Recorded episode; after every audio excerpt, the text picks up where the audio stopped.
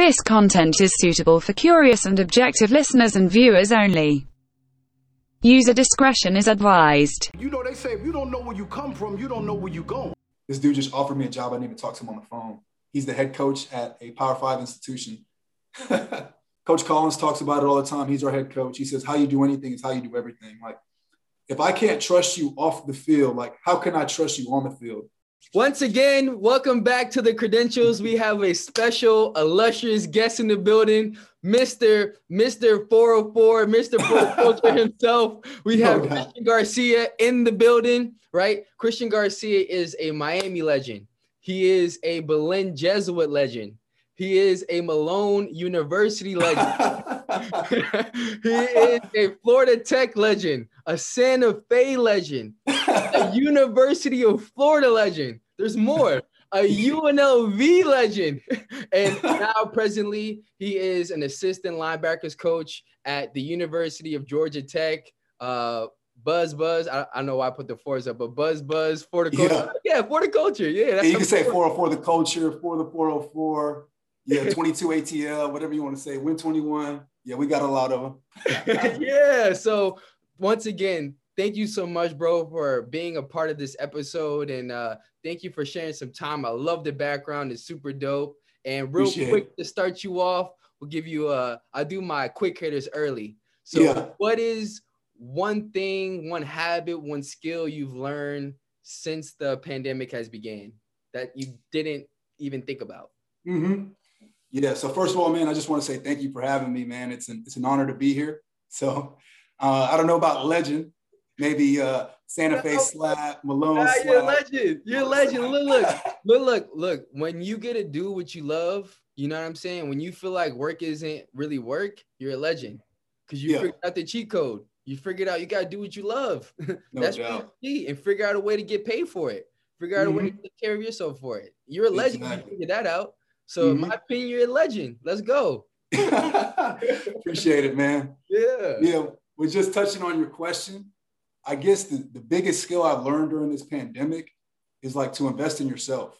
Like there are so many resources out there where you can personally grow, whether it's a book or it's a podcast or it's networking. Like through social media and all the like resources we got, the world's become flat. Like I could go meet with somebody in China about mechanical engineering and I just made myself better if that's what I want to do. So like really just taking advantage of those resources. And that's really what the pandemic has taught because you haven't been able to make face-to-face interaction. That's a fact.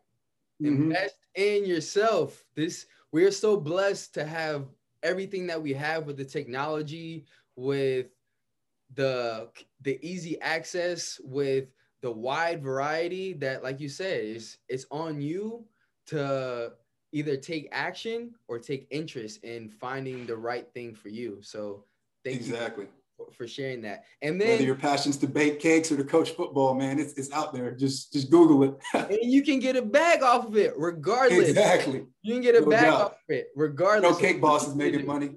Exactly. exactly. You can get no a bag off it regardless. And you're fresh off of a spring game with Georgia Tech. So yep. can you talk about the atmosphere, the environment, and then at the spring game, what is your role and your involvement mm-hmm. uh, of that process? So the atmosphere was great, man. Like it was, it was great to kind of like almost feel like we're out of the pandemic. We had about 50% capacity at a spring game, which is pretty good. And then, uh, I mean, it's really for the fans. It was on ACC network. We're trying to make it out there with no injuries. So it was good for the fans, and then it was also good to evaluate. So a lot of the young guys got to play. The linebackers, we got a couple early enrollees that got to play, so it was good to see them. And then as far as my role for the spring game, it was more substitutions and helping the linebackers make adjustments and corrections on the sideline. But on a real game day, I'll actually be in the box. So uh, in the box, I'm charting down all the formations that the opposing offenses ran. And with that, I'm kind of giving the coordinator his information, like, hey, when they're in this formation, they're running this play, so he can kind of adjust how he's calling the game. On first and ten, they ran the ball every time, so hey, you know it's coming next time. It's first and ten. So kind of that's kind of my role on game day. And any mistakes I see from the box, I got to bring down the corrections to position coaches. So for your role, which is pretty cool, mm-hmm. is it you're in the box for strategy and like just for functionality, or just you prefer the box? So it's more for strategy and functionality. So really, the way that the staff is structured is there's a linebacker coach and there's a GA or a QC or an analyst. So each position kind of has two coaches. So you kind of need one in the box, you need one on the field. The one on the field makes the adjustments, and the one in the box has the bird's eye view. So they can see what's going on. You can actually see what happened. So really, the people in the box is more for strategy it's, and functionality at the same time. Ah, the more you know, the more. Yep, you exactly. so how how did COVID? Because last year you were you know a coach during COVID. How did that affect your role and like your staff's role and how you did things in terms of mm-hmm. in-game strategy? Absolutely. So uh, as a GA, you get all the glorious tasks in the building, whether that's refilling the coffee or, or getting somebody a, a new notebook and some pencils. But I mean, definitely just added to the task. It almost felt like only like 10% of your job was football, whether you were in the locker room, making sure the kids got their masks on, making sure you're socially distant in a meeting room. I mean, it was just, it was protocol central. So at the end of the day, we're really grateful we got to play the season, but as a, as a GA or an entry level position, it was definitely harder on us. Mm. And then, I mean, Coach Collins from the top down, he did, he did a great job of emphasizing what needed to be done. I think we were one of the fewest teams, probably in the Power Five in terms of COVID cases positive. So, I mean, it was a it was a full team effort, and, and Coach Collins did a great job. And you're in Atlanta, which is yeah. They don't believe in COVID. no doubt. so that is yeah. definitely, definitely pretty impressive. So mm-hmm. now that we have an update on current life, let's go back, re- rewind the tape, if you mm-hmm. want to say. And so growing up, who would you say was your role models? What would you say is your parents? And and as far as like football, did you have yeah. players that were your role models and people that you looked up to? Definitely. So I kind of had an unusual upbringing. So uh, it was kind of a single parent household, non a non-traditional household. So my dad wasn't around a lot of the time, and my mom was was absent with certain things. So I wouldn't say my role model was in the household.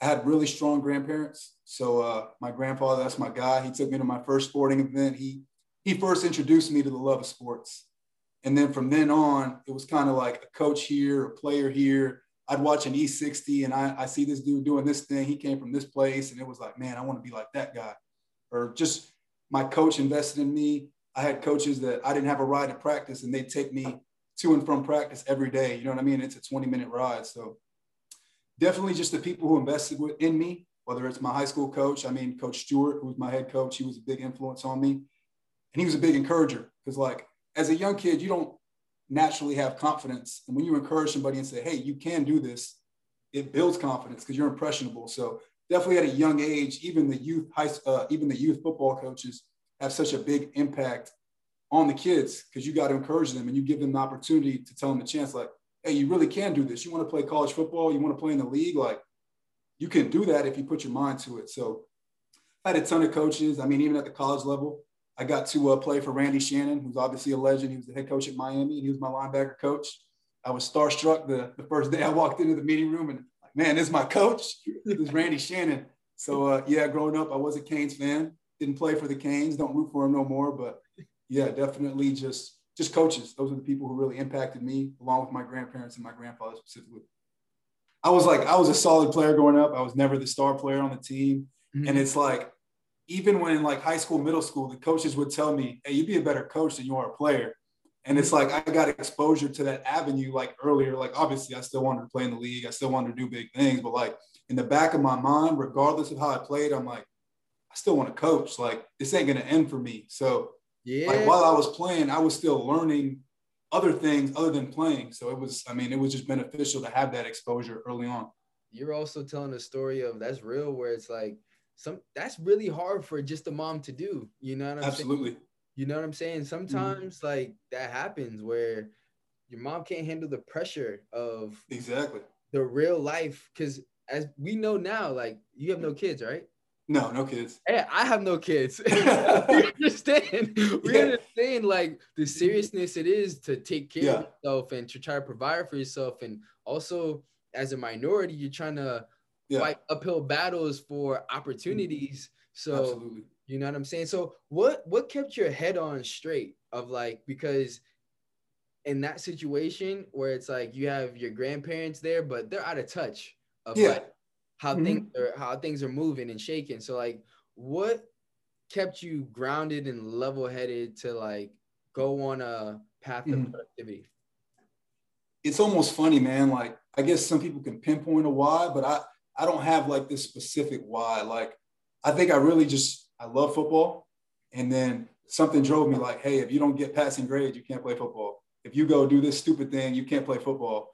So I feel like like obviously I've gotten to this point where I have my own morals, my own values that I stand on and I believe in. But like growing up, like you have something, like hold on to it. Like if that's gonna keep you out of trouble or that's that's where you want to be in life, like you see that helps somebody else be successful, like hold on to that because I mean, really, that's all you got. Like, if you're going to fall into the other things, then you're really just not living a life of purpose at that point.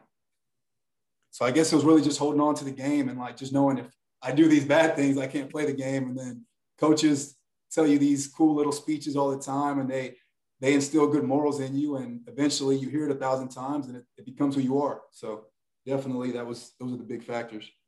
Shout out to your good coaches, bro. Bro, No doubt. Shout out to coaches because even having that, bro, that's not that's not really common. You know what I'm saying? no doubt. That's not really common. Yeah, you- You go to the playground in freaking Liberty City and they're betting on little league games. So they yeah, and there ain't and, all good coaches everywhere. and and but there's good coaches everywhere, but most coaches do it by reverse psychology. You know, at least when we're Yeah. growing up, I always feel like most of the time it's like, yo, you can't you can't do this, like you're whack, like you know what I'm saying? Like y'all terrible, like what are you doing? And then Mm-hmm. Yeah. to motivate you to to do better, you know, Absolutely. like most coaches do, which I think nowadays is kind of being disproven when you look at real successful people. It's like Mhm. at younger age, they're always told like it's possible, you can do it. Yeah. There's there's you just gotta keep figuring it out. Like it's not Mm-hmm. the end all be all. There's always an, a different opportunity to Yeah, no doubt. have success. You know, Mhm. so I think more and more people are realizing like that's really the key to making more successful people or more Yeah. people. You have to encourage them and just let them know like there Yeah. there's such thing as challenges. There's a lot of Mhm. different talented people. You know, like Michael Absolutely. Jordan didn't win every year. No.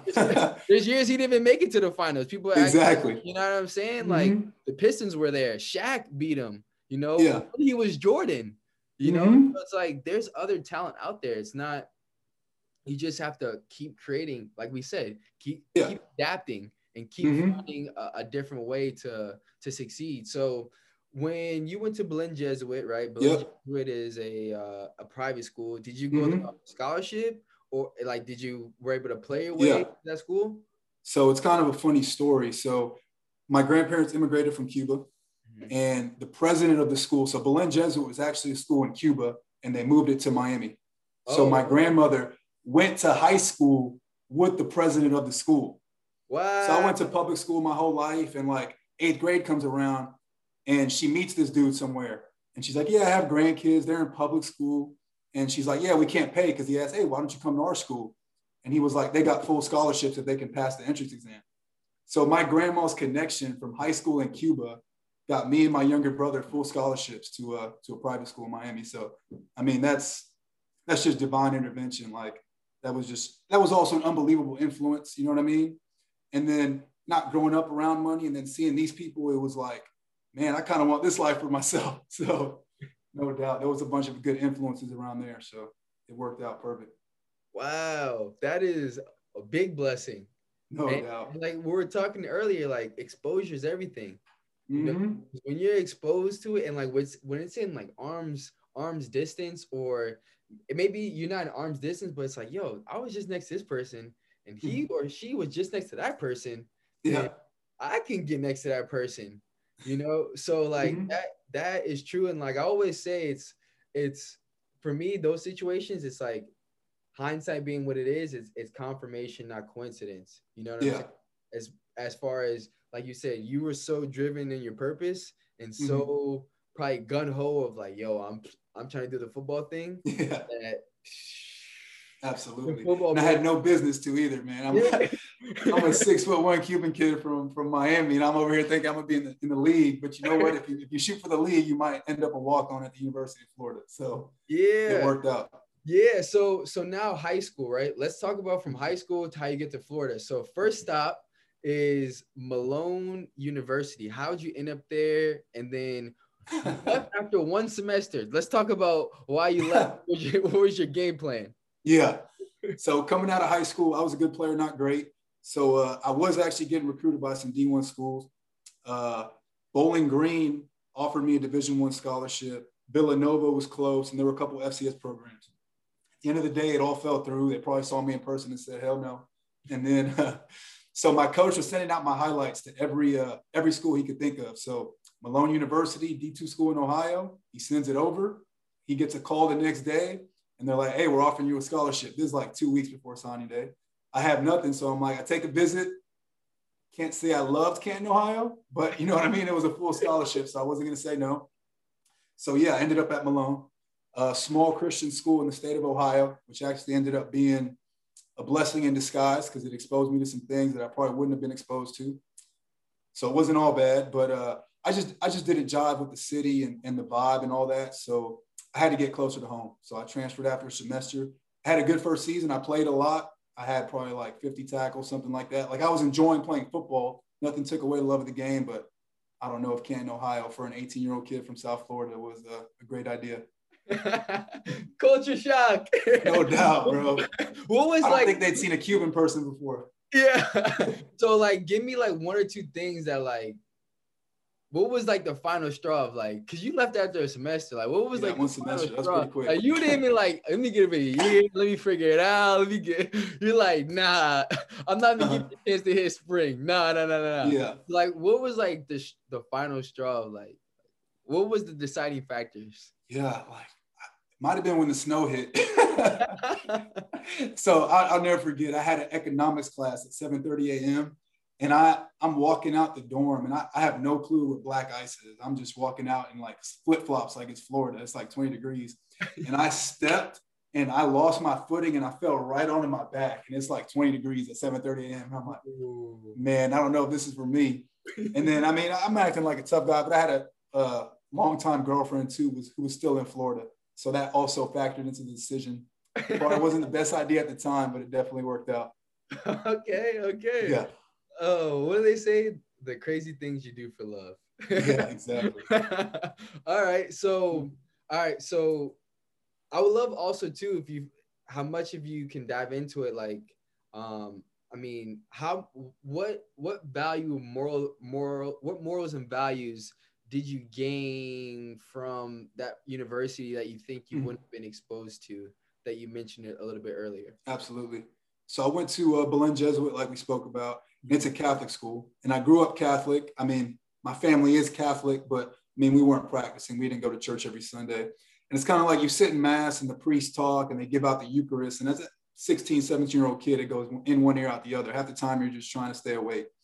So then I get to Malone too, and it's like a whole different experience. It's a Christian school. Like they're singing in church. Like it's like, it's like a good time. Like they're like, there's FCA, like the stuff's starting to make sense. So like I felt like I was exposed to like Christianity in a way that I hadn't before. And it was like I was more like a sponge at the time versus just hardened to it. So I mean, definitely just my exposure to faith at that time. That was something that I, I wouldn't take back. And just the experience, like I met some great people. And I mean, like we said, relationships are everything. And football and in life, like you can't take those things back. So I mean, there's dudes from Malone that I talked to to this day, and I knew them for four or five months. And no knocks to Catholicism, but it's like it seems sometimes it's more about the tradition and and the practices than it is about practicing the religion, if that makes sense. The message. It- Yeah. it- it's more about the aesthetics than the message. Exactly. which which I feel like is religion is just basically a way for you to feel comfortable to for the message so you Mhm. you know create a relationship with a bigger energy Yep, absolutely. bigger energy to do what you want to do so I always I always feel like it's weird you know not to really get off random but Mhm. I just feel that it's weird that people battle when religions against religions battle each other when it's like Yeah. the main message is just to be a good person, right? exactly. so, No so you you're telling them the way they're saying that. I mean, Mhm. we all have common sense, you know. Mhm. So, And that's like the big disconnect with society. I know I'm going on a tangent, but it's Yeah. like people get so caught up in in practicing the religion versus being a good person and actually living out the values which are being preached that it gets it's a disconnect from the world and it's a sad thing because I am a practicing Christian. So Mhm. yeah, definitely hits home. and for me, like I grew up uh, non-denominational. Mhm. For me, I feel like I don't really practice religion. I kind of just Yeah. practice more spiritual. You know, I'm more Mhm. just karma, kind of like Yeah. if I'm a good person and I do a, Yeah. Do as many good things as possible, I'm gonna keep reaping what I sow. I'm Absolutely. and then in terms of spirituality, it's kind of like Mhm. I just I follow certain things on inst- on on social media of like Mhm. either people doing good or just motivation and like Yeah.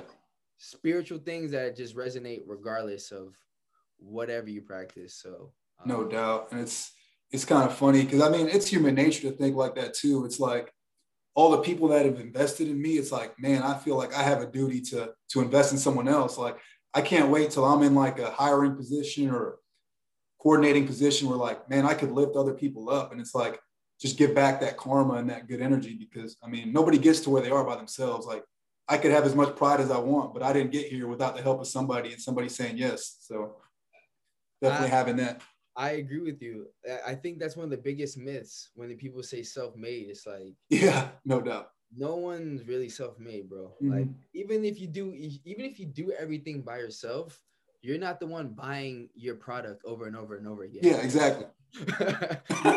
That's a funny way to put it, but yeah, no over doubt. and over and over and over Mhm. again. You know, so like you said, no one's really self-made. And, and to me, what I think to go back to society, I think the larger of us, the larger portion of society doesn't realize capitalism means that you're turning and you're flipping resources and knowledge so that the prices go down because everyone's so skilled and it's everyone Yeah. so self-sufficient that Mhm. prices go down because everyone's so skilled.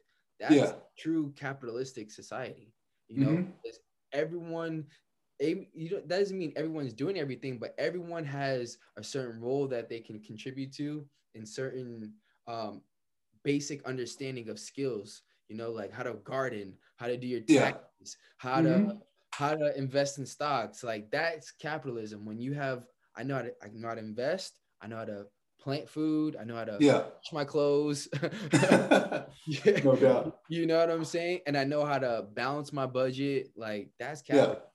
Mm-hmm. you know, because then now you can create different opportunities, different avenues, and like you said, help teach the next person. Because Yeah, you, exactly.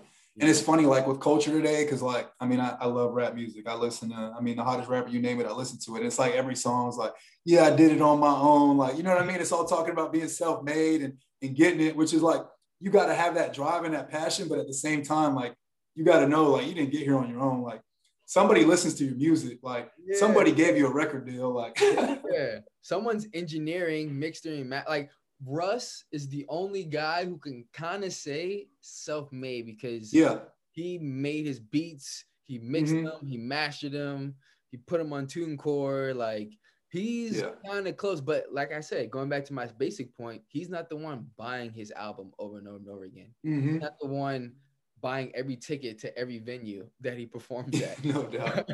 you know what I'm saying? So Mhm. like at the end of the day, like we said, like it, it's teamwork really does make the dream work. Yeah, know? absolutely. teamwork really so now going back to teamwork and and making the dream work so you left malone university Yep. and what's your plan what's your thought process are you thinking uf and walk on or are you just thinking i to So at this point, I'm like, I just need to get out of here. Like, I didn't, I really didn't care. I, I hit up every every school you could think of in the southeast region, trying to get a scholarship. So I played a lot. I had a highlight tape, all that. But really, the only school that that gave me a shot again was Florida Tech, another D2 school. So I'm headed back to Florida. It's in Melbourne, about two and a half hours north of Miami, two and a half hours south of Gainesville. And I, I mean, it was it was a great opportunity on paper. They didn't give me a full scholarship though. So I mean, I guess really I was betting on myself again because I had a full scholarship. So I came back to a situation where I was gonna have to take out student loans. And we know with with my upbringing, I had nobody to pay for that. So really, I came into the situation like I'm to come in during spring ball. I'm to earn a job, and they're to put me on a full scholarship. So that was my that was my mindset. And I'm to get closer to home. I'm to see the sun 360 days a year. So that was really my mindset in transferring and then getting to Florida Tech. And uh, again, it didn't it didn't work out for the best, but again, I wouldn't take back the experiences I had there. Okay, so at Florida Tech, you're you're playing ball, Mm-hmm.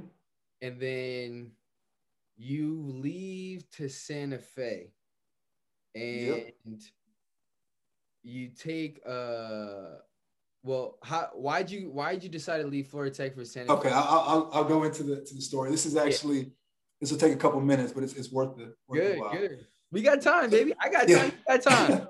this is for the Exactly. culture. so uh, I go through spring ball. Uh, I mean, I, I'm I'm playing football. I'm doing what I love. I'm I'm loving the whole process, and I'm working out, trying to. I mean, trying to be be the best that I can be.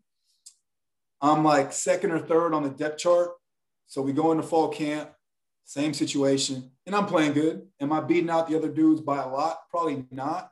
But I, I think I'm at that level where I should be running with the ones or, or doing this or doing that. And maybe that's entitlement or maybe i was i don't really know at the time but you know what i mean? I, I, was just believing in myself at that point. So we go through all of fall camp. We go through the first week of school. I had a lease for an apartment. I was set for the year. And me and my buddy cesar castillo he was a he was a linebacker as well. We're like you know what man? Let's screw this. Let's go let's go to university of florida. So we dropped out of school. We literally dropped out of school without even enrolling in another school the friday which was the last day to withdraw from school. We sell all of the furniture in our apartment to pay for our for for us to be able to move to Gainesville. So like I had been gifted a bunch of furniture because we had moved to Florida Tech, and I sold it all. So the next morning we drive to uh, Gainesville. We sign a lease with the money from the furniture, and then uh, we enroll in Santa Fe because they start for the they start next week. So it was really like a spur of the moment decision. We were just like, man, we don't really want to be here anymore. Let's do something else. so literally didn't didn't tell anybody in the world. I was just like, I literally just withdrew from school. Like, and I we bet on ourselves that like, hey, we're gonna walk on somewhere and like we're gonna do better for ourselves because we think we can. And it was it was funny. It was almost like a little bit like fairy tale imagination, but Yeah. you kind of gotta have that. And then and then how'd you land the opportunity to be on UF's video staff? So uh, one of my high school teammates was already a student assistant with the video with the video coordinator. So when I got there, he happened to be in my girlfriend's apartment and we were eating dinner. I forgot what we were watching, and he was like, "Hey man, you want to come volunteer?" I was like, "Man, I want to walk on. I got to go do this. I got to I got to get around these people." So literally, again, another divine intervention. Like somebody just places this right in my life, and I'm working with the video squad. I'm filming practice. I'm eating dinner with the team. Like it's like, wow. so it's it was funny how that came full circle. Like it was literally the week before the week, the first week of school that it happened. So you're at Santa Fe going to school, and then your uh, video. Assistant volunteer or whatever you want to call it. Yeah. I don't know if there's a title. Yeah. So you're basically just filming them practice and then and then breaking it down, or just just filming. So I just filmed them and then uh the uh, actual like the, the paid people would uh trim the film and have it ready for the coaches to watch. So I just be out at practice, but you know what I mean? They gave me a, a few t-shirts, a pair of shoes, and a hat, and I, I felt like I was a part of the team, but I was just filming them. And they gave you free meals. So exactly. I, in one day free meals, baby. in college, that's a Couldn't big beat deal. that. Yeah, Exactly. that's a big deal. So like, okay, you knew you're gonna walk on, right? So like, Mhm. how, what was like your line between how how would you plan it between getting buddy buddy, but like staying in your lane? Yeah. So I, I mean, I, I was definitely staying in my lane for the most part. Uh, like after practice, though, me and my boy Caesar, the one that transferred with me, we'd we'd literally run stadiums every day, and like there was like the little circular little uphill thing in the stadium, and we'd get our uh, rubber bands, our resistance bands, and just run resistance sprints, and like people would see us doing it, and they're like, "Man, these dudes are grinding." So I talked to the DFO, and I'm like, "I'm trying to walk on when I get in." And he was like, hey, come see me first day of school once you get into school. So it was kind of like he just saw us working, he saw us volunteering, and he kind of gave us that encouragement again. Somebody gave you some positive affirmation, and we ran with it. We were we were like eight months away from being accepted into school, and we were doing pool sprints. yeah. hey, I, I appreciate you sharing because that that shows like how how serious and how intense you really have to be to really work and be a part of the best with the yeah. best. You know, like it's almost you got to be a little delusional. Like I, there's like one of my favorite like Will Smith interviews, and he's like, a lot of successful people are delusional. Like they think so highly and they have these dreams, and like, but if you don't think delusional, like how are you even to get? I mean, not that you can't get anywhere without being delusional, but there's a lot of stuff up there that you'll fall on if you don't get to that delusional spot. So that's kind of my advice. And because a lot of times the people around you, just because the fact that they haven't done it or they haven't seen no one do it, they're mm-hmm. gonna actually tell you you can't do it. You Absolutely. Know? No matter how a lot of times that happens, no matter how much talent, you know what I'm saying? Absolutely. If those people haven't done it or can't experience it, that happens in your everyday life. People yeah, no doubt. Things every single day because it's like I, they have I haven't done it. I haven't seen no one mm-hmm. else do it. Yeah. Just hear bad stories supposedly. So now uh-huh. you can do it. You can't do it. Yeah. And, and they don't even know, no, they don't even know the dedication, the passion, the work, exactly, the knowledge, the intent, you know, that mm-hmm. you bring to the table. It's just the fact that a lot of times when people people project their insecure, people will pre- like how they say you let someone talk and they'll just tell you who they are. Because yeah, people, if you understand communication, people will tell you their insecurities. People mm-hmm. will tell you their fears, their yeah. worry points w- without you having to say it directly to them. You just phrase it a certain way, and people will tell you, like, mm-hmm. "Hey, do you think I can do this?" And if they haven't done it, they'll probably say, "Nah, you can't do that." no doubt. That's I mean, that's that's life. Like that's why I'm just being real and vulnerable on this podcast. Like the night that we transferred, our teammates came to our apartment. They're like, "You know, you're never gonna play football again, right?" Like that's it. Football's done for you. And I just looked at him like, I really didn't even say anything. I'm just like, you can think this, but like, I have this vision for myself in my mind. Like, when I was in high school, I told myself I was going to play D1 football. And like, I still have that in my mind and I'm going to go do it regardless of what you say. So just being like, if you're man enough to talk about your insecurities and your vulnerabilities, I feel like it gives people encouragement. Like, man, I can really do this. Like, this dude's going through something. They just see the IG pics. Like, that's just a highlight reel. Like, yeah, I posted a picture in uniform, but there was a lot of dark moments to get to that point. Exactly. I, I'll never forget when I went and like just went to Roc Nation one time because I wanted to be an agent. I was just like, yeah. Yeah, I just pulled up, dressed up, suited and booted, and like try to walk in. Yeah, and then I That's just got to do. Story. Yeah, I flew there, but I give him a story like, yeah, you know, I just drove 22 hours just to be here. My professor told me, my professor told me a story. Yeah, and, you know, what I'm saying, I just want opportunity, and like I got really, really close, and then mm. she's like, uh, I just don't know you, blah blah blah blah. But um, I'm like, yo, she wouldn't have even got close if you never yeah. pulled up to the door. Exactly. You know, I wouldn't even. I, I, and then what ended up happening is I ended up getting into a sports agency, and this was like junior year. Uh, yeah. Uh, right when you need to figure out an internship for yeah, like, I know for, what you're talking about for credit for credit because uh, hmm. give you all perspective. Me and Cris know each other from UF Sports Management Program, and I, and prior to this, I didn't even know the Malone and the Santa Fe and the first day out and dropping out. So yeah. We, Did you, know, just Google all that?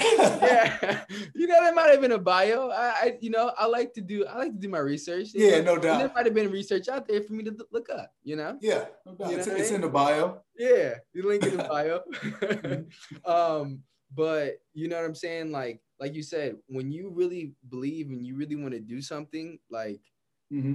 you gotta be, you gotta do shit that no one's ever done. yeah. You know, that's that's originality. Is like doing you the hundred percent, going all in on you. That's really mm-hmm. originality because everyone's doing everything that has already been done. Like someone's tried to walk on before. Someone's yeah. already tried to, you know, be an agent before. Someone's already mm-hmm. made podcasts before. Someone's made a show. Someone's did this. Someone's did that. It's about how you're going to do it and lean into how you want to do it. Because the vision you see for yourself, no one's ever seen before. You know, the style and the way you want to do it, no one's ever done it before. So it's up to you just going 100% yourself, and that's how you rock it. And that's how you go from no one's ever went from Malone University starting at University of uh, Yeah. yeah. You know, no one's done it. No one's seen yeah, that I don't know if it'll ever be done again. yeah, no one's seen that vision. No one's Yeah. seen like, yo, I'm about to go to D2 so I can go to the D1. You know, like Exactly. I'm about to go to Kane so I can go to Gainesville. Like no one's no one's seen that. And you Yeah. saw it and you gotta you stay true to to yeah, that's me. Mhm. And look where we're at. Now we're talking Yeah. about it. We're reminiscing you know, you, you Mhm. have that as an anchor point of like, yo, you doubted me? You, you remember what I did? I can't doubt Exactly. myself. Look what I did. You know? Exactly. And I mean, now it's just now I got belief on past experience. Like I've done these things. Like, what can I do at this point? And it's like at the same time, I'm saying like I can. I know it wouldn't have happened without other people in my life. So like I would be remiss to not thank everybody who helped me get to that point. So I mean, I think where people get lost and the disconnect is like they don't find something worth fighting for. Like if you don't have a passion like that you feel worth fighting for, then I mean, you're really not chasing anything. You're not living with purpose. So I think the hardest part for most people is finding what they're passionate about. And I found it at an early age, luckily, and kept me kept my head on straight. And I've been living delusionally ever since. and that's real though that's real though you know it's it's that's one of those things where it's really hard hard to um get a grip on like yeah. how what what am i passionate about that's a, that's a thing that a lot of hmm most i think almost everyone really struggles with you know Exactly. No doubt.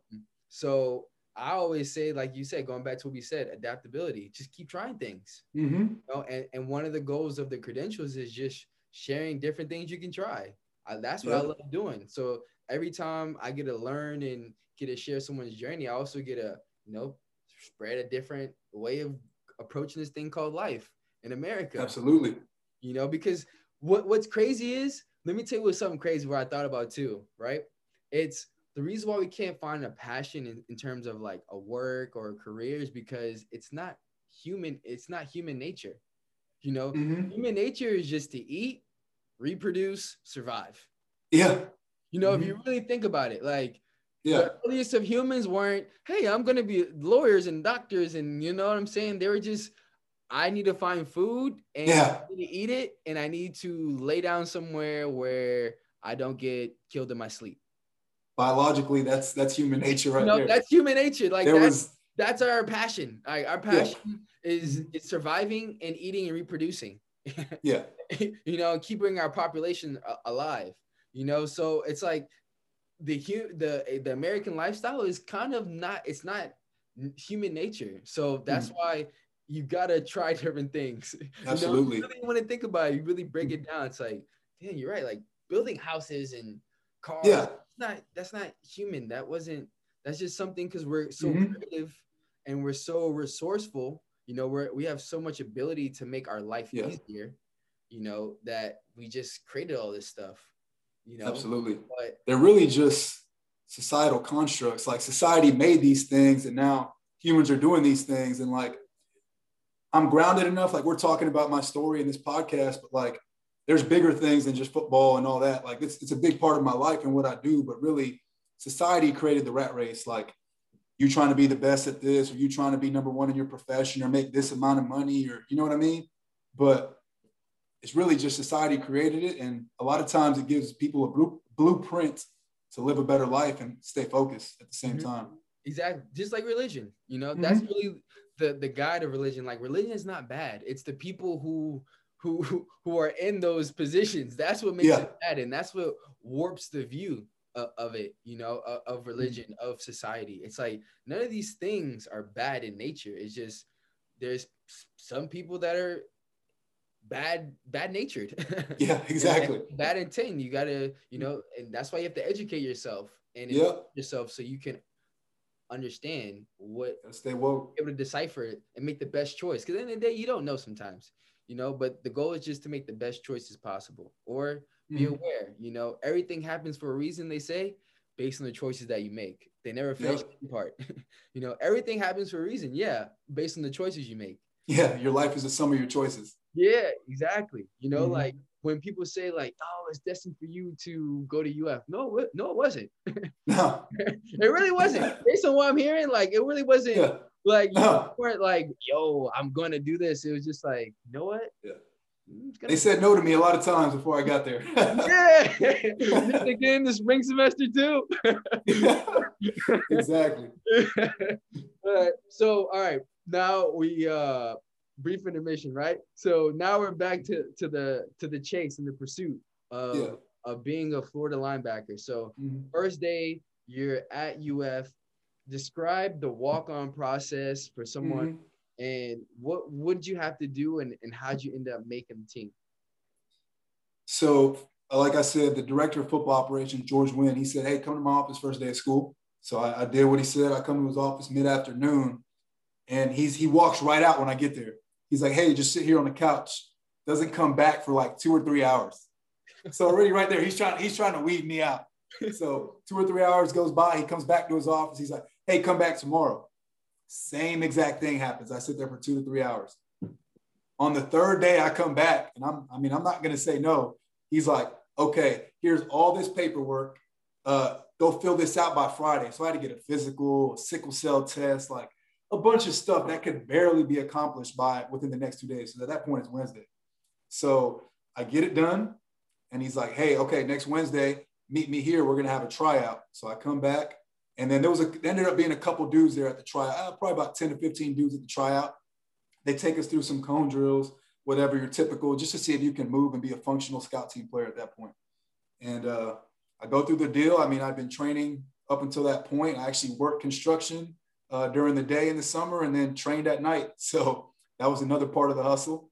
I was uh, digging holes for uh, for pools in construction in uh, 100 degree Miami heat. So that was not fun, but I needed to, I needed to make some coin because I was not on scholarship. And then uh, so I did the tryout. They called me back in that next Friday, and they were going to tell people who made the team, and it was me and a punter. And I mean, that day was, I mean, it was it was surreal. I just I almost broke down in tears. I'll never forget. Like I was over there by Gator Dining after they had told me. I'm like, man, I made the team. I'm about to put on this jersey. Like it was just a surreal feeling. Like all those years of hard work, like all the people that told me I couldn't do it, like, and then all the people who helped me do it too at the same time. Like it was just, it was unbelievable.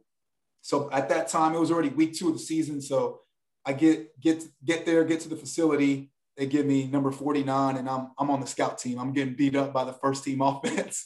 And I'm like, man, I don't care. This is what I signed up for. Like I remember being a video dude and watching the kids put on the scout team jerseys and being like, I wear that with pride. Like I, I'd give it my all on that scout team. And uh, at that point in my mind, I was just like, I'm happy to be here. And then a couple weeks go by. I'm like, man, these dudes are good, but I'm pretty good too. Like I, I could play with these dudes. So then it starts creeping in. I'm like, man, I, I, I got to get better. I'm, I'm going to play here, like regardless of what people say. So we go through the whole season. We have a great year. I think we win 10 games that year. We go to the SEC championship. We end up losing Alabama. And uh, after we lose to Alabama, finals go on, and we make a bowl game. We're playing Michigan uh, January 1st in the uh, Citrus Bowl. And one of our linebackers becomes ineligible. I was like 10th string. And we had a week of practice, and I beat out all these dudes through the work that I had put in throughout the year. And I become the second string Mike linebacker after only being on the team for like four months. So we go into the Michigan game in the Citrus Bowl, and they're telling me I'm going to play. Like, hey, you're going to get in the game, bro. And like, there are walk-ons who have been on the team for like four years and never played. And I was like, this is surreal. So funny story. It's the second quarter. One of our linebackers gets hurt, and they go, Garcia, go in the game, go in the game, go in the game. And I couldn't find my helmet. I could not find my helmet. So I missed my chance to go in the game. You talk about like, oh, this dude's so impressive. He's done this, he's done that. Well, I'm a slap. I didn't have my helmet on me, and I didn't go in in the second quarter. But uh, I was fortunate enough later on in the game. Uh, I think we got down a lot. It was about it was garbage time, but I got in for about 20 plays, had two tackles, and it was, it was an unbelievable experience from there. Still a dub. All right. I almost thought you blew the ma- you almost blew the bag. You Yeah, I almost- almost blew the bag. I mean, it would have. I don't know if I would have ever lived with myself. Nah, nah. I might not be here today. Nah, you wouldn't. Nah, you wouldn't. You wouldn't. You wouldn't. What a story, bro. Like, that's crazy because that's so real. Like, scout team, that's normally never end. No, no doubt. that's and I mean, it was just once that linebacker became ineligible, they're like, okay, we need to find somebody to be the backup Mike.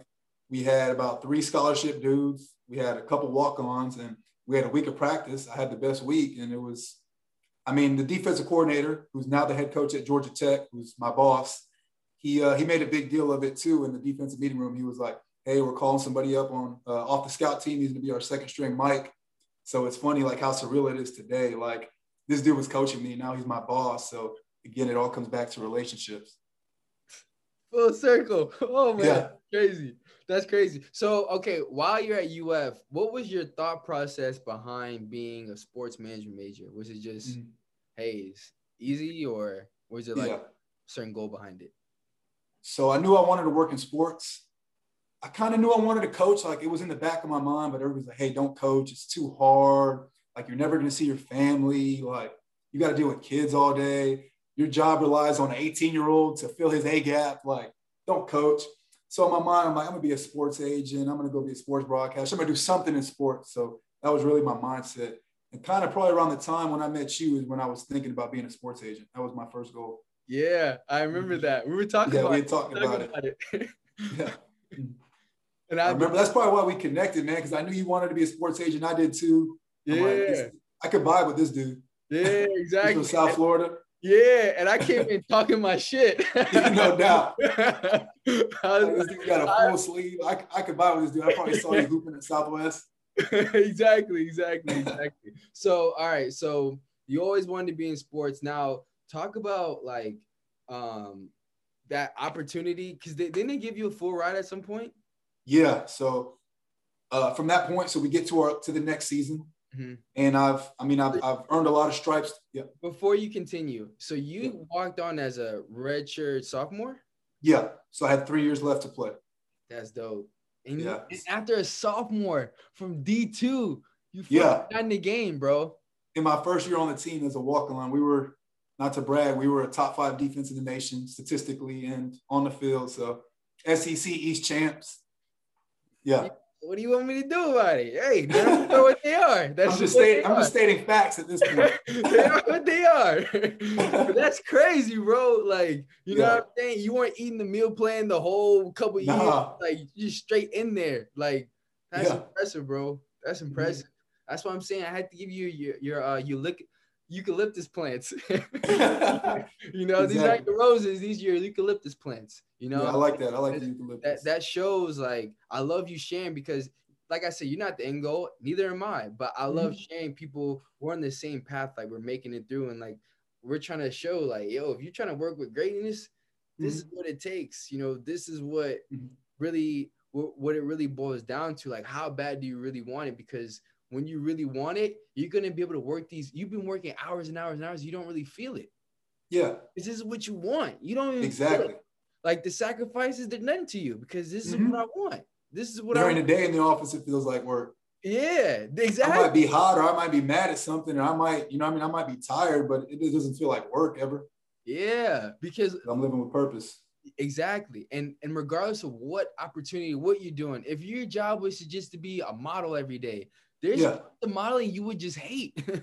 You know what I'm Exactly. There'd be mm-hmm. parts like, yo, I gotta wake up at 4:30 to go uh, on a 12-hour flight. yeah, You you make a sunrise shoot. yeah, exactly. I can't eat right now because I got to look good. exactly exactly there's there's things that come with every part of of whatever you want to do Yeah. so i also hear see here you're a sec academic honor roll can, can we talk about that like what what Mm-hmm. uh what made you value your grades Yeah, I'm not. I'm not going to come over here and act like I'm Mr. Scholastica, but uh, yeah sports ma- sport, sports management wasn't rigorous i'm not gonna yeah, it was not a rigorous uh, program by any means. It was you learned a lot, and it was it was good for what I wanted to do in the future. But uh, man, I just I did my work. I wouldn't say I studied too much, but I applied myself when necessary, and uh, there wasn't an assignment that I left undone because I mean that's that's half the battle. You just got to show up. put your name on the paper and you'll get some sort of grade. So really, I mean, just Coach Collins talks about it all the time. He's our head coach. He says, how you do anything is how you do everything. Like, if I can't trust you off the field, like, how can I trust you on the field? With sports management, that was really like 30% of our grade was just, yeah. can you make that 930? can you no doubt. 30 Monday, Wednesday, and Friday? Yeah. After you after you done what you've done the day before. uh-huh. Exactly. oh man. All right. So talk about how on on the UF team you worked up from being to being a special teams player and then talk about after that what was it like the week of when you got your start senior senior day so i actually started before that the bio was incorrect it's not your oh, fault okay. so okay. yeah yeah so uh my junior season my redshirt junior season i'm working my way up so they bring in a bunch of scholarship kids who were true freshmen at linebacker. And I had just been the second string Mike last game of the season. I'm back to fourth string. so I had to work my way back up. That's the walk on life, you know, entitlement free. And I got to play on special teams. So first game of the year, I was starting on one special team. By the end of the season, I was starting on all four. So that was, I mean, that was a huge accomplishment for me. And then our bowl game, Jarrad Davis gets injured. And then who are they going to call up? young Christian Garcia. So after JD got hurt, I was uh, I was able to start my first game, which was the Outback Bowl against the University of Iowa. We won 33, and I mean that was that was the that was my my favorite moment as a Gator. It was just surreal. It was funny because like I was D2 kid, no love in high school, no offers. After the game, I have cameras in my face. I'm wearing a hat like I just won the Super Bowl. I feel like my, uh, Michael with the with the championship pick, and it was like it was just surreal in that moment. Like I just started a game. We won 30 to 3. I'm about to get a ring. Like, so uh, that was the first game I started. Then going into my senior season, uh, I became a big factor in terms of defense. I ran with the ones in the offseason while David Reese was hurt. And then me and him ran back and forth with the ones. And then I was fortunate I played on every, every game on defense my senior year. And then I got to start the Missouri game. So I, I was playing better than whoever was in front of me and uh, that day was not so memorable. uh, it's funny, man, because like you're on such a high, you've been playing so good, like you think so highly of yourself, and like the game of football will humble you real quick, whether you're a coach or a player. Going to the game, I'm starting. I just I beat out somebody for the starting job I've been playing, but I was feeling myself. I'm starting linebacker for the Florida Gators. We're about to go to Missouri, and I got humbled real quick. I missed a tackle on the first series, goes about 20 yards miss a tackle on the second series, pops out again, take me out of the game. So at that point, I have no confidence. Then a couple series later, they're in the red zone. They put me in the game like cold, like it's probably like 30 degrees in Missouri. So I'm, I'm not stretched out. I'm already in my feelings because I've missed a few tackles. They pulled me out of the game and they checked, checked and ran a wheel route on me, scored a touchdown. So the game of football will humble you real quick. I won co I won co-defensive player of the game against Kentucky when we beat them for the 31st time in a row. I was named a team captain, which my name's actually on the wall in the facility. So as well as the other accomplishments, I'm a team captain, which is uh, the thing I'm most proud of. But uh, yeah, I got humbled real quick. I became the starter. I lost the starting job, and uh, yeah, that was that. But uh, it was still a blessing to be able to start that game and and live that memory. But I, I don't I don't like to think about it very often. So Kentucky was right the week right before Missouri. So just chronological order of the season, we played Michigan. I played on defense, started on special teams. We played Tennessee, and then Vosean Joseph goes out with cramps. So I end up playing like 40 something snaps, 50 something snaps against Tennessee. And I play, I play well. So then the next week they make me a captain against Kentucky. Vosean's playing bad. And so they put me in, and then we're rotating again. He gets a targeting. So next thing you know, I'm the dude again. And uh, I played really well against Kentucky, won co-defensive player of the game. So that was game three of the season. And then became a rotational linebacker throughout the way until I finally earned the job against Missouri. How would you have better suited your mindset to handle that Missouri week? after mm-hmm. all the success and like because this is a lot of personal achievement you know what i'm saying yeah exactly like if you could go back now knowing what you know like how would you have better mentally Mhm. prepared? I guess so. There's like there's a lot of psychological aspect that goes into sport, like performance anxiety and what people think of you. Because I mean, you're you're on a national stage every week when you play for Florida, so Twitter is roasting me. Like it's brutal. Like I can't imagine like Kevin Durant and LeBron James. Like man, those dudes are they're mentally tough because that's that's difficult to deal with. So as a 22 year old kid, like the biggest thing that I would tell somebody going through those moments is like you're not defined by how you play football. Like you're so much bigger than the game of football. Like and regardless of what people say. So to better prepare myself for that moment, like it would have been to tell myself that because at that point in my life, all I could think about was how did I play? What are people saying about me on Twitter? Am I getting love when I walk into Midtown? Like it's like it's so funny. You think about these superficial things and like life and, and yourself and your identity is so much bigger than that. Like, yeah, it's I love playing football, I love coaching football, but my identity is rooted in things that are bigger than that. And that'd be my advice. Appreciate that. Yeah, because that's real, man. That's real. Like as a young adult, you, Mhm. you realize how how just superficial, like you said, that's the best way to put it. Like you Yeah. you really are, unless someone has given you the wisdom and or unless you've had the experiences, Mhm. you you really don't realize that a lot of things that you worry about, myself included, you know, like Mm. we worrying about the things that really don't move the needle. Exactly. you know and and the thing is what we don't realize is a lot of us go there to party or just to get away when we don't realize that that's the last four years that you have to really or if you really take it serious that could really set up and propel the next 40 years of your life Exactly. No doubt. and it's the seriousness you took being a walk-on that Mhm. now you have a job out of it Absolutely. and now a full-time career because you took that opportunity so seriously you know Mhm. and that's now provided you a, a career path for the rest of your life And it's funny because that was like that was a speech we get all the time. Like our coaches would be like, I remember like Coach Rumph, who's our D line coach, Coach Collins, who's my boss now, like saying like, what you're doing right now, like five years from now, if somebody calls me about you and wants a job and like they're trying to hire you, like what am I going to say about you? Like when you walk through these halls and how you carry yourself, like are you early? Are you late? Are you working hard? Are you slacking? Like those things matter for the future because at the end of the day, like playing football at the University of Florida for most people is a three to five year decision. If you play in the league, man, like it's not going to last long. So you really got to think about the end game. The people that you meet in college, like, shoot, we met in one class and we're here doing a podcast like five years later. Like, who would have ever thought? exactly so you really like you can't break a first impression.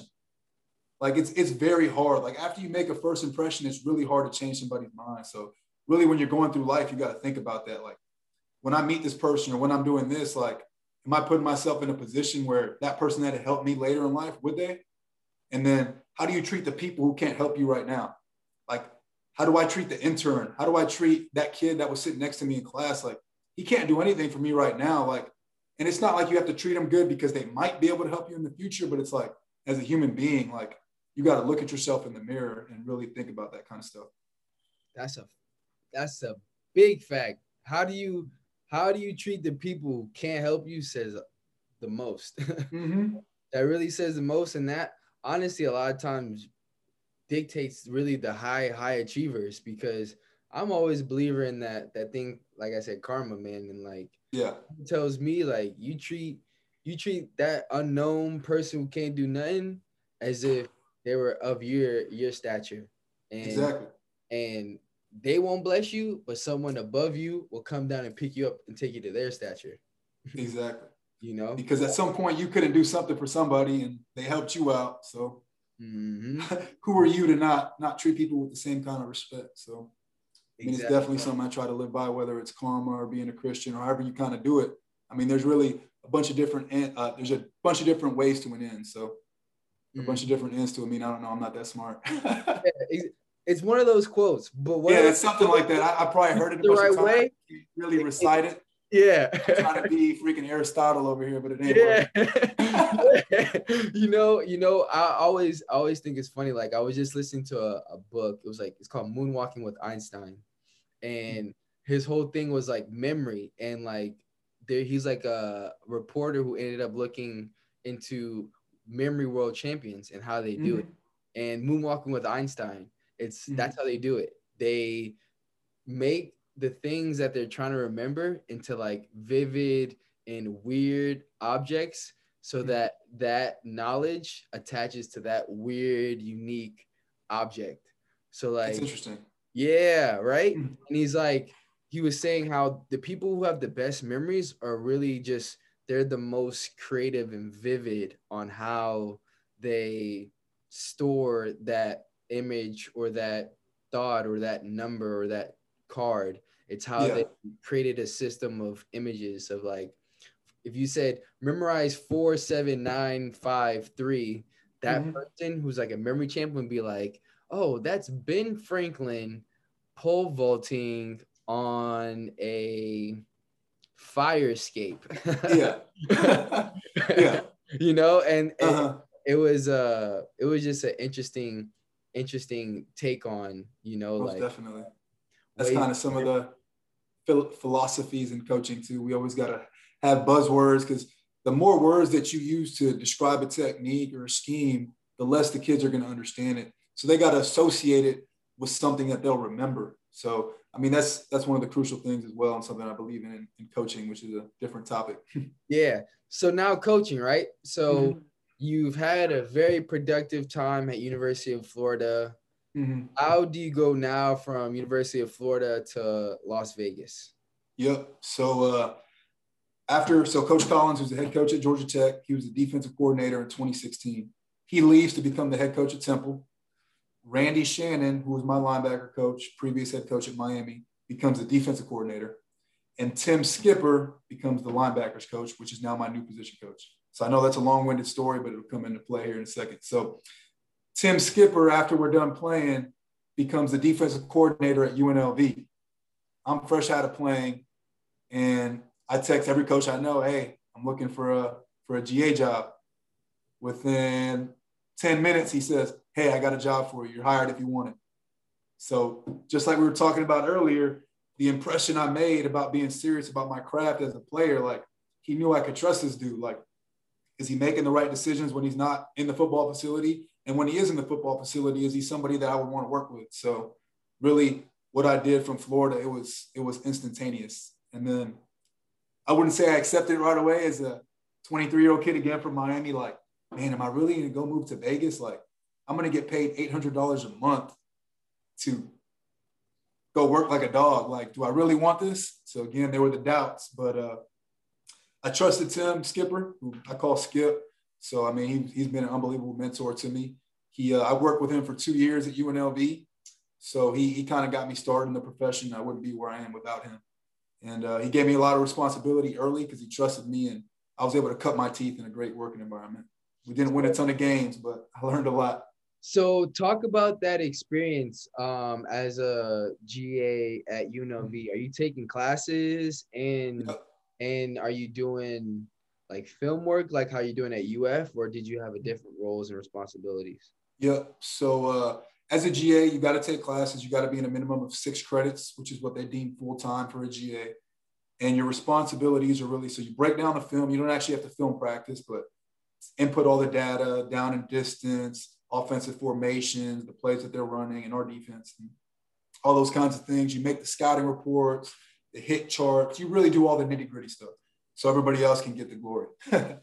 so really, I mean, like it's crazy. Like as a player, everything is done for you. Like somebody hands you a playbook, somebody teaches you the plays, somebody puts your meal on your plate, like, and you go from that to being a GA, where now you do everything for everyone and you get no shine.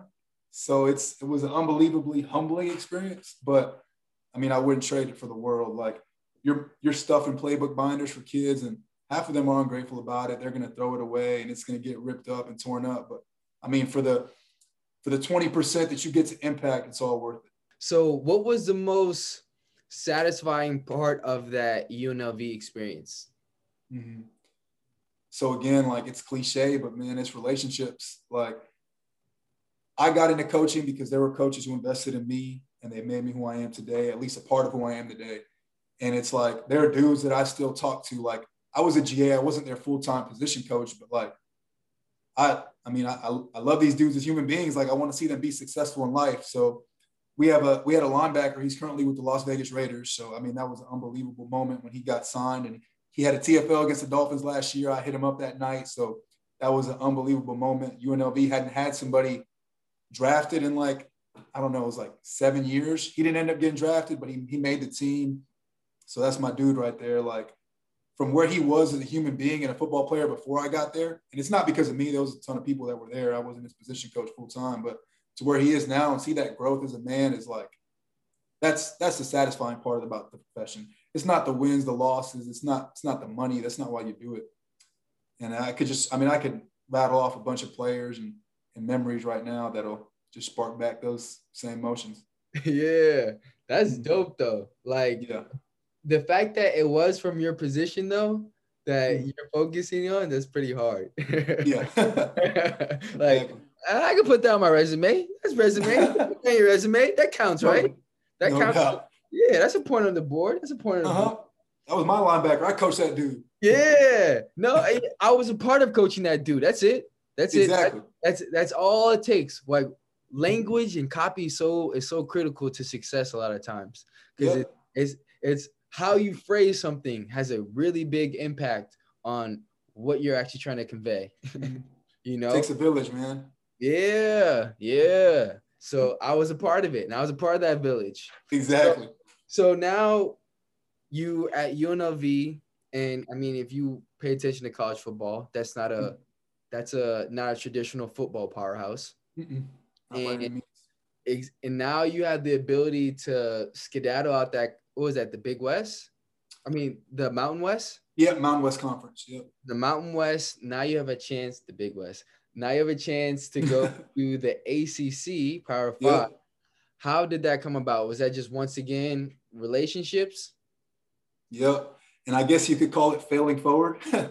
so we went we went four and eight and then four and eight again. Our head coach was fired after my second season. So my position coach Tim Skipper was fired as well. So I think we got fired in uh, November. So by November, I knew I'm like, man, I got to find a job. I'm not gonna stick around and see if the new guy wants to keep me as a GA because that's that's not a fruitful experience when you're the holdover from a previous staff. Because oh man, you guys did this bad, you did this bad. So I really don't want to live through that.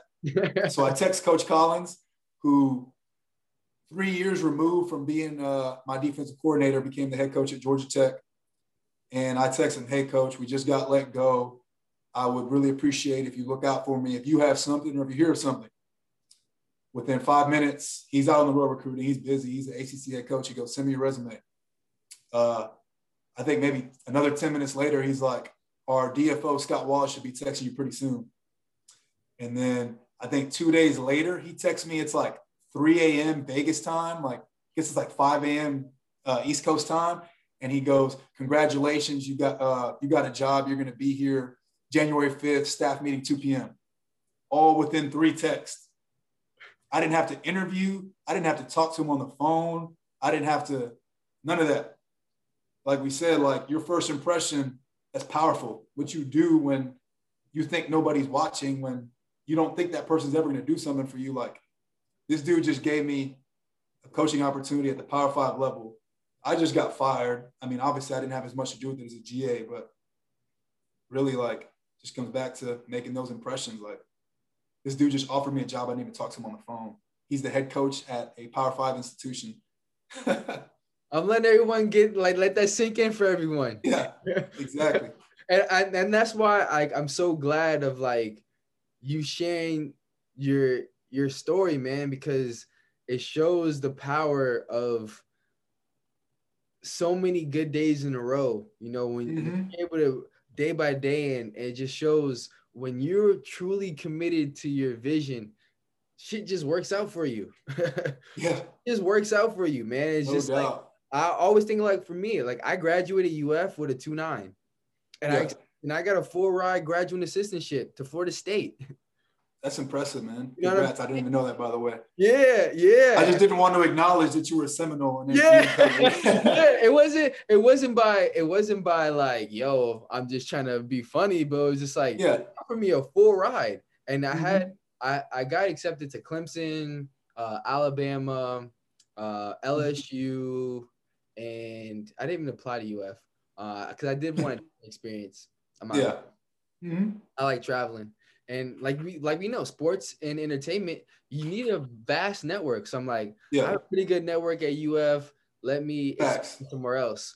And yeah, I had an under two nine. Um, I had an under 3.0 GPA, but I had good experiences Mhm. and I did a lot of just talking, you know, like I Yeah. would go, I would call the admissions department at LSU. I would just call this lady, I forget her name, but she was so nice. She's like, just hold on, let me let me see if I can work out something something out for you. And like she ended up helping me get like a job as like the head, one of the head intern managers for mm-hmm. Boosters Club at That's LSU big time, bro. Stadium. You know what I'm saying? Mm-hmm. Now Yeah. that was huge. Like yeah, no doubt. like you said, no real interview, just like, yo, that's there for you, just because of we just caught a vibe like that. Yeah, exactly. And you would have never known if you were trying to catch that vibe. exactly, exactly. And at, and at FSU, it's like I only found out about this because of assistantships, because this kid I graduated with, Kevin Flanagan, uh-huh. he was doing it at my internship when I was in Colorado. And Gotcha. he told me about it, and I was like, oh, I didn't even know if this was a thing. Yeah. And, and literally because of him, I was like, I called FSU. I was like, yo, do you have that graduate assistant spot? I'm really interested in it. Cause he's telling me it's like you're teaching courses. I was like, oh, that's that's layup.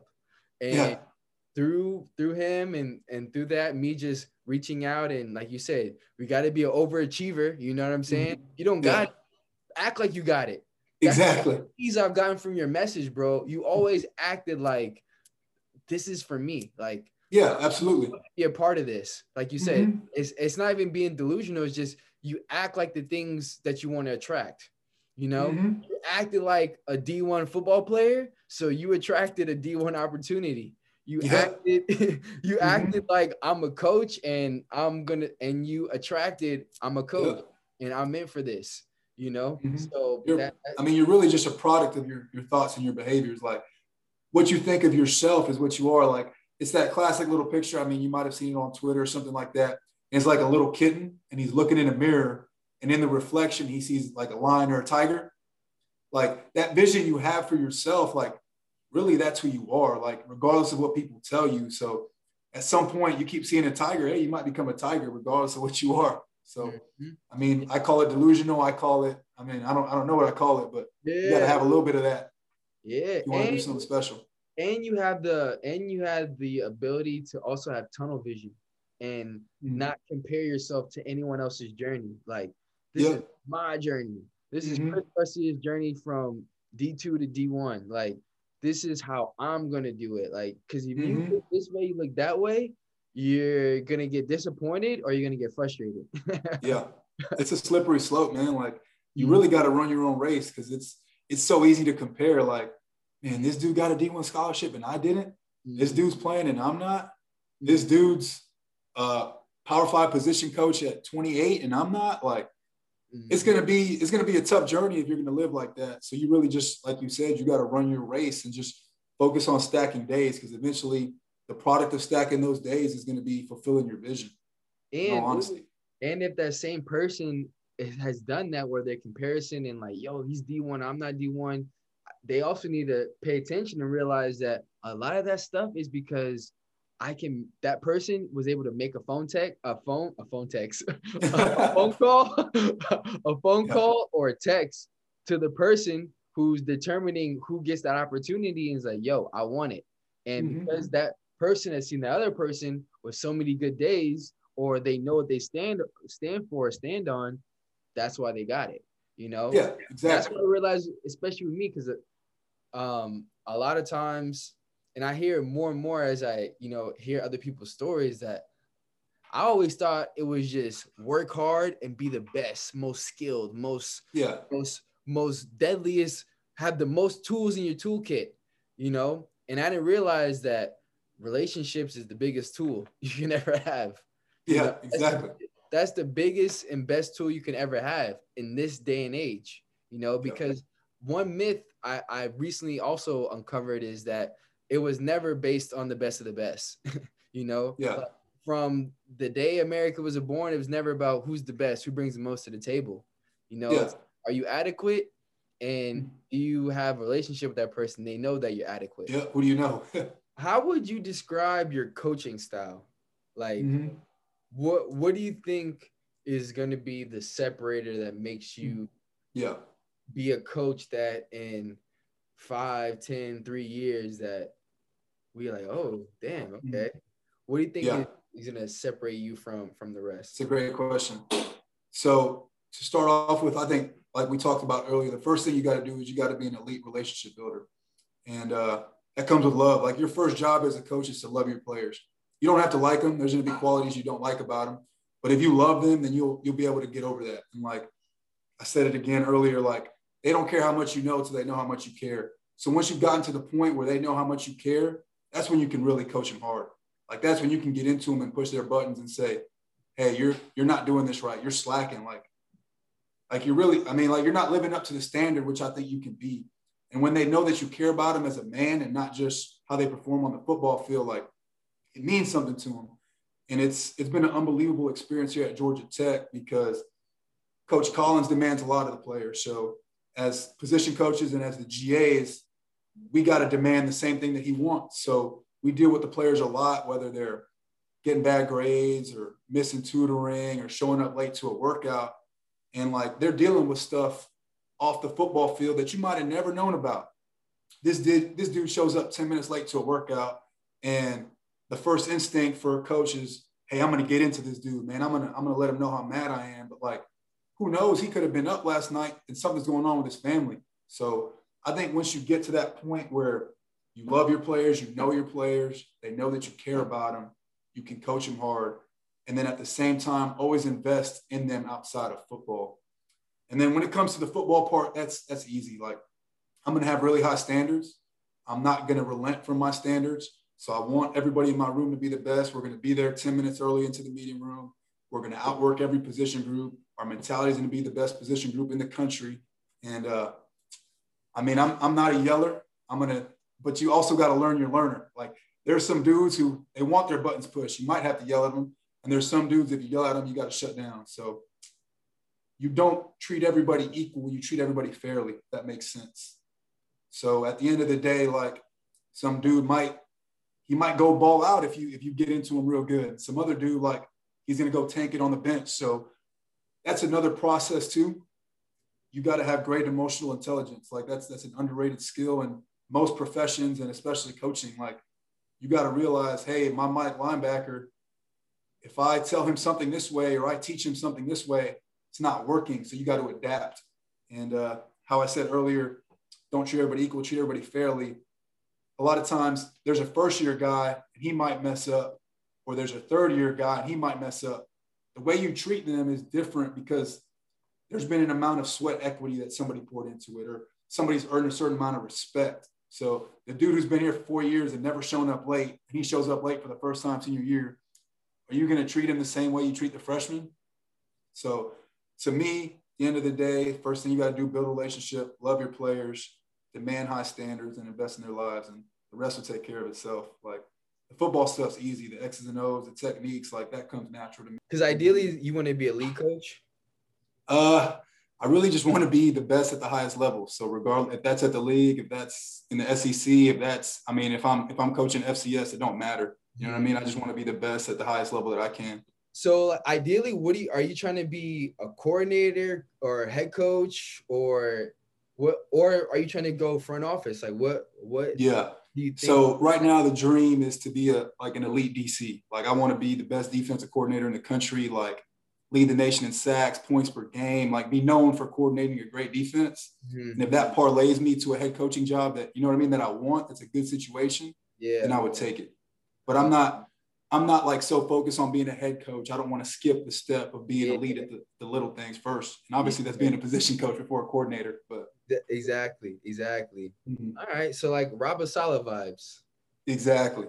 Every time I hear somebody talk, I'm trying to learn. That's just that's the type of dude I am. I'm curious. It's like the defensive coordinator's game planning in his office alone, and I'm bugging him like, "Hey, I'm, gonna, I'm gonna sit in here and see your process." Because I mean, at the end of the day, like you can learn from everything. It doesn't have to be a book. It doesn't have to be a podcast. Like it could be seeing how somebody treated somebody at the grocery store. Like you have those opportunities to grow and learn every single moment in life. So I think that's crucial.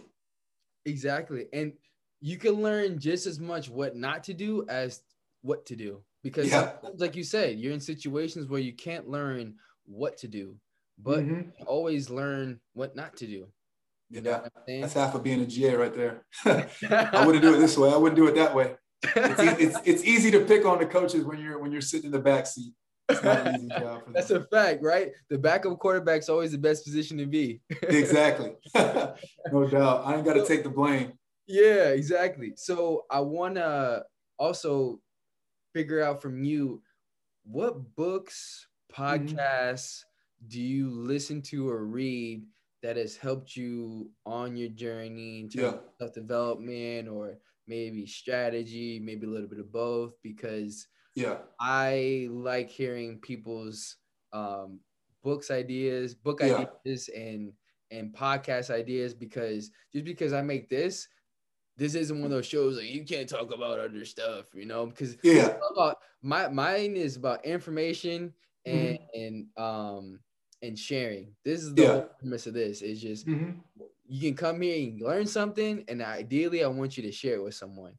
You know, Yeah, so exactly. books and podcasts that you have found fruitful to being Mm-hmm. the person that you are. So I'd be I'd be lying if I would say I'm a big reader. Okay, I got a lot of strengths, but I'm not a reader for the for. I'm not a reader. I'm a listener. Yeah. Audible, Audible, and podcasts and YouTube videos. I Mm-hmm. Yeah. go in. I go in, and there's books on YouTube for free that I Yeah. to. Um, Mhm. so full full disclosure is so I'm not. I actually on the car ride I listened to The Alchemist, which is I mean that's more of a fictional book, but it it kind of goes back to having that vision and being so driven by your purpose and that vision that you create something for yourself. So The Alchemist was a good read. I got halfway through Atomic Habits. I finished. I, I couldn't finish. I got halfway through uh, How to Influence People and Win Friends. Didn't finish. So I'm really more of a podcast dude, man. It's tough for me to stick through a book, but podcast, it's a lot of uh, career development. So if you're a football coach, make defense great again. A lot of good speakers on there, and then the coaching coordinator podcast. And it's crazy because like it's a bunch of big name people that you would never expect to give their secrets, and they're completely open. Like you would never expect it. Like like big time head coaches, big time defensive coordinators talking to you about their scheme, like how they're game planning offenses. And they're just, they're open book. And it's unbelievable because like somebody was an open book with them and now they're an open book. And when I get into the, into a position where I've established myself and people care what I have to say, then I'm to, I'm to do the same because I wouldn't be where I am without listening to those deals. And then anything leadership, Jon Gordon does a lot of good stuff and obviously motivational. We had Inky Johnson come talk to us the other day and Eric Thomas. So I mean, those dudes, they get a lot of publicity because they're they're the hype guys on YouTube and social media, but they really have a bunch of great content if you're looking for more motivational and leadership. Ooh. So how was that experience up close? Was so it like Inky, Inky's unbelievable, man. Like that dude, he walks it like he talks it. Like, and it's funny because we actually got him. One of our uh, quality controls on defense was his teammate at Tennessee, so he did it for free. And he he usually goes. I think he's upward. He's close to a hundred grand when he speaks. And when he speaks, like you feel his soul, like like he's like touching your heart when he speaks. So I don't know if anybody's heard Inky, but that that dude's got stuff to say. He's got an unbelievable story, and and he's he's just so giving about it too. Like how how we say it's like relationships and giving back and that good karma. Like he really lives that, and he's he's as most driven and spiritual and and good of a person as as you can imagine. Fun fact: I actually seen him on a podcast episode, Big Bang. I told a couple of podcast episodes. you since you brought him up, he's the only person I've heard besides me get turned down for a job because they said he was overqualified, and Wow. that's because he left from Tennessee as a defensive backs assistant coach. Uh-huh. Maybe I think a role similar to yours to Yeah. become a uh, coach at like a YMCA, and he, Uh-huh. he was overqualified, and he's like, Yeah. and like help him play. Gotcha.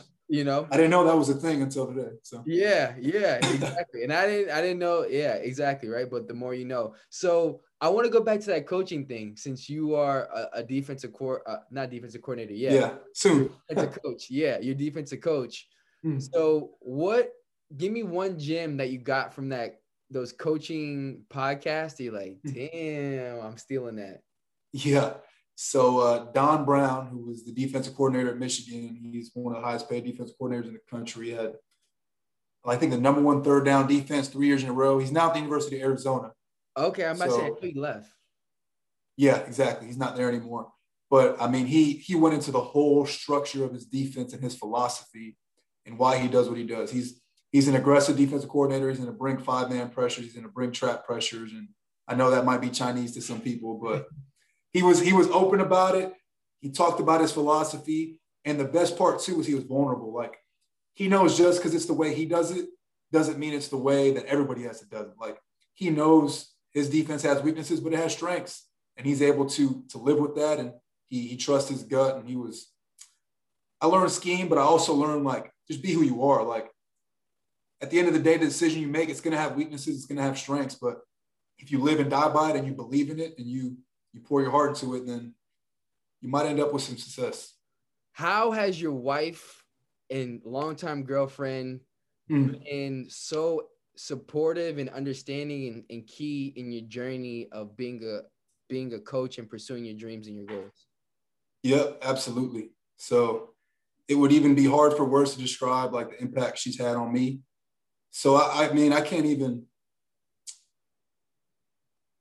I think it's really important to find somebody in your life who who encourages you and and impacts you to do do you really. Like they got to have that same self belief and they I mean she's made a ton of sacrifices for me to be able to do what I do. Like to be a coach's wife and then I mean I haven't been a coach my whole the whole time I've known her but like to say hey I'm going to get up and move with you and I believe in you and then hey we're moving over here to Atlanta now moving across the country. Yeah I believe in you and I'm going to support you like and I just knew that from the jump like regardless of where I was in my life like she was the same person so really I would be remiss to say that I am where I am without her I mean it's it's truly a blessing to have her in my life And how did you know she was your person? Like, was it mm-hmm. a date? Was it a characteristic? Like, how'd you know this is my person? Yeah.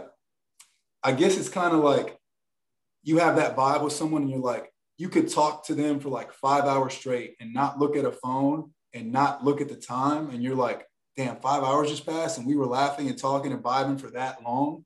So, like, if you can do that on a consistent basis and not like, not second guess yourself, and I mean, you just know when you know. So, and really in a society where people like, they make you think you have decisions. Like you, you could see the IG model and you'd be like, man, I could do that or I could do that. Like that's not real life. That's not fulfillment. So you just know when you know. What would you tell a student athlete fresh off their playing career, male or female, and now they're trying to figure out how do they transition from I'm a student athlete, I'm getting fed, I'm getting scholarships. Now I have to figure it out for myself in the real world. Like, what would your advice be to a person in that situation?